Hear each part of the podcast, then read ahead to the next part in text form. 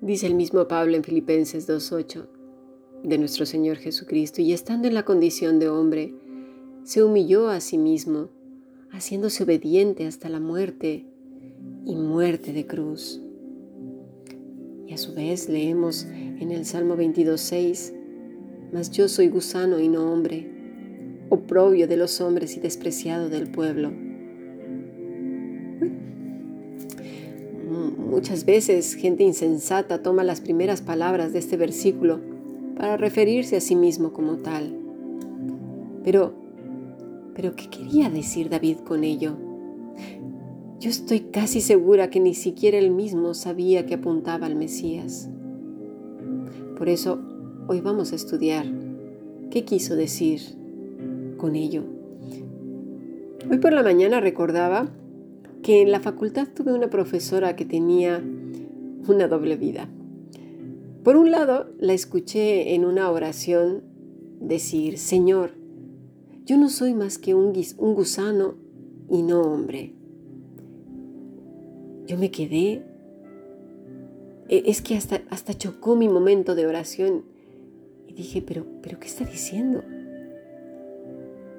Me, chocó mucho, hasta hoy lo recuerdo.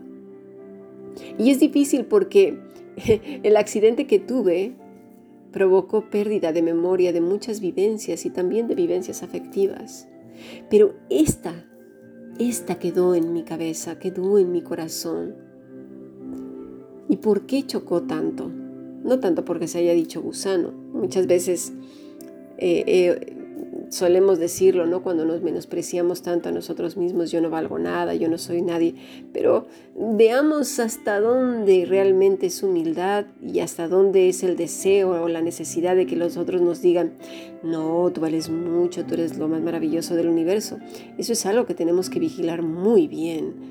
¿Qué hay detrás de nuestras palabras? La motivación, ¿verdad? Que nos lleva a expresar lo que expresamos, valga la redundancia. Y es que esta profesora llevaba una doble vida. Era arrogante, orgullosa, vanidosa, clasista, pero clasista, clasista. Sin embargo, ante nosotros sus alumnos, quiso dar la impresión de humildad. Y creo que no sabía ni siquiera lo que estaba diciendo. Y vamos a ver por qué. Porque la palabra que se usa para gusano es tola, tola, y se refiere a un gusano rojo, color carmesí, que quiere decir también ropa teñida de carmesí, escarlata, grana. Viene usualmente unida a otra palabra que es shani, que quiere decir a su vez carmesí, insecto, cosa teñida con él. ¿Lo vamos entendiendo? El ser humano ha rebajado y rebajó al Todopoderoso, a Cristo nuestro Rey y Señor,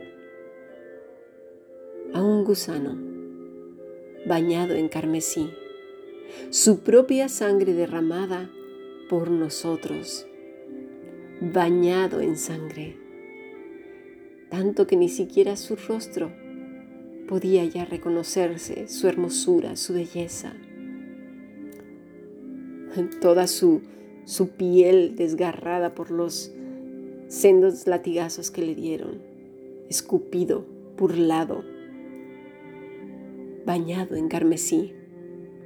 Se hizo más pequeño que los hombres, cargando nuestra podredumbre e inmundicia nuestra arrogancia, orgullo, ¿verdad? Nuestra depravación, bañado, teñido de escarlata. ¿Cómo puede hombre alguno siquiera compararse así con el Rey, con el Salvador, con el crucificado, con el que bañó el altar con su sangre? ¿Cómo podemos ser tan insolentes, tan arrogantes y orgullosos? nunca entenderemos a plenitud el sacrificio de nuestro amado Salvador. ¿Cómo podemos decir que somos humildes cuando ni siquiera podemos entender la médula, el meollo de nuestra redención?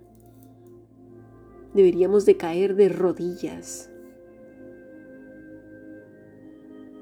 Porque el mundo aún hoy en día lo rebaja a un miserable maestro, profeta. Sacan unas conclusiones de verdad insolentes, groseras. Y a veces aún como hijos del Altísimo, nos apropiamos de palabras que deberían de ser impronunciables. Deberíamos de taparnos la boca con la mano como lo hizo Job. Cada día, cuando estudiamos la palabra, deberíamos de maravillarnos como lo hizo el, justo Job. Padre, hablaba lo que no entendía, cosas demasiado maravillosas para mí, no las puedo comprender. Pero somos tan arrogantes que nos hacemos maestros unos de otros, presumimos unos de otros. ¿De qué? Tendríamos que caer de rodillas como muertos como Isaías. Nos creemos saberlo todos. Cada vez que abramos las escrituras y las estudiamos, nos deberíamos dar cuenta de nuestra ignorancia. Es decir, ayúdame Señor a hablar con cuidado y con propiedad. Ayúdame a utilizar todo lo que me has dado, todos los recursos que tengo, para tu gloria, Señor, y no para la mía, para demostrar qué? Hay otra palabra aquí que es kerpa, que quiere decir desgracia. Partes pudendas, deshonra, oprobio. Es decir, cuando decimos pudendas es partes íntimas, como desnudar, infamar, deshonrar. Eso es lo que dice cuando habla del oprobio de los hombres. Es decir, lo desnudaron en la cruz, lo infamaron, lo deshonraron, lo menospreciaron al príncipe de paz, al rey de gloria. De eso está hablando este versículo. Ni tú ni yo podemos apropiarnos de esto. Esto nos debería de provocar caer humillados delante de Él del Rey de Reyes, que fue bañado en carmesí. Se burlaron de él. El Hijo del Dios viviente, rebajado pues así, como si fuera un vulgar ladrón bañado en sangre, deshonrado, vituperado y burlado, infamado. Luego leemos Basá, que es decir, abatir, desechar, despreciable, vil, poco. Lo tuvieron en poco. Dios permita que jamás tengamos en poco a nuestro amado Rey y Redentor. Si pudiéramos comprender la profundidad de su amor, de su sacrificio, de la ira divina sobre Él por nuestros pecados, porque no había ya ningún sacrificio válido para tanta vileza nuestra, maldad, corrupción, depravación.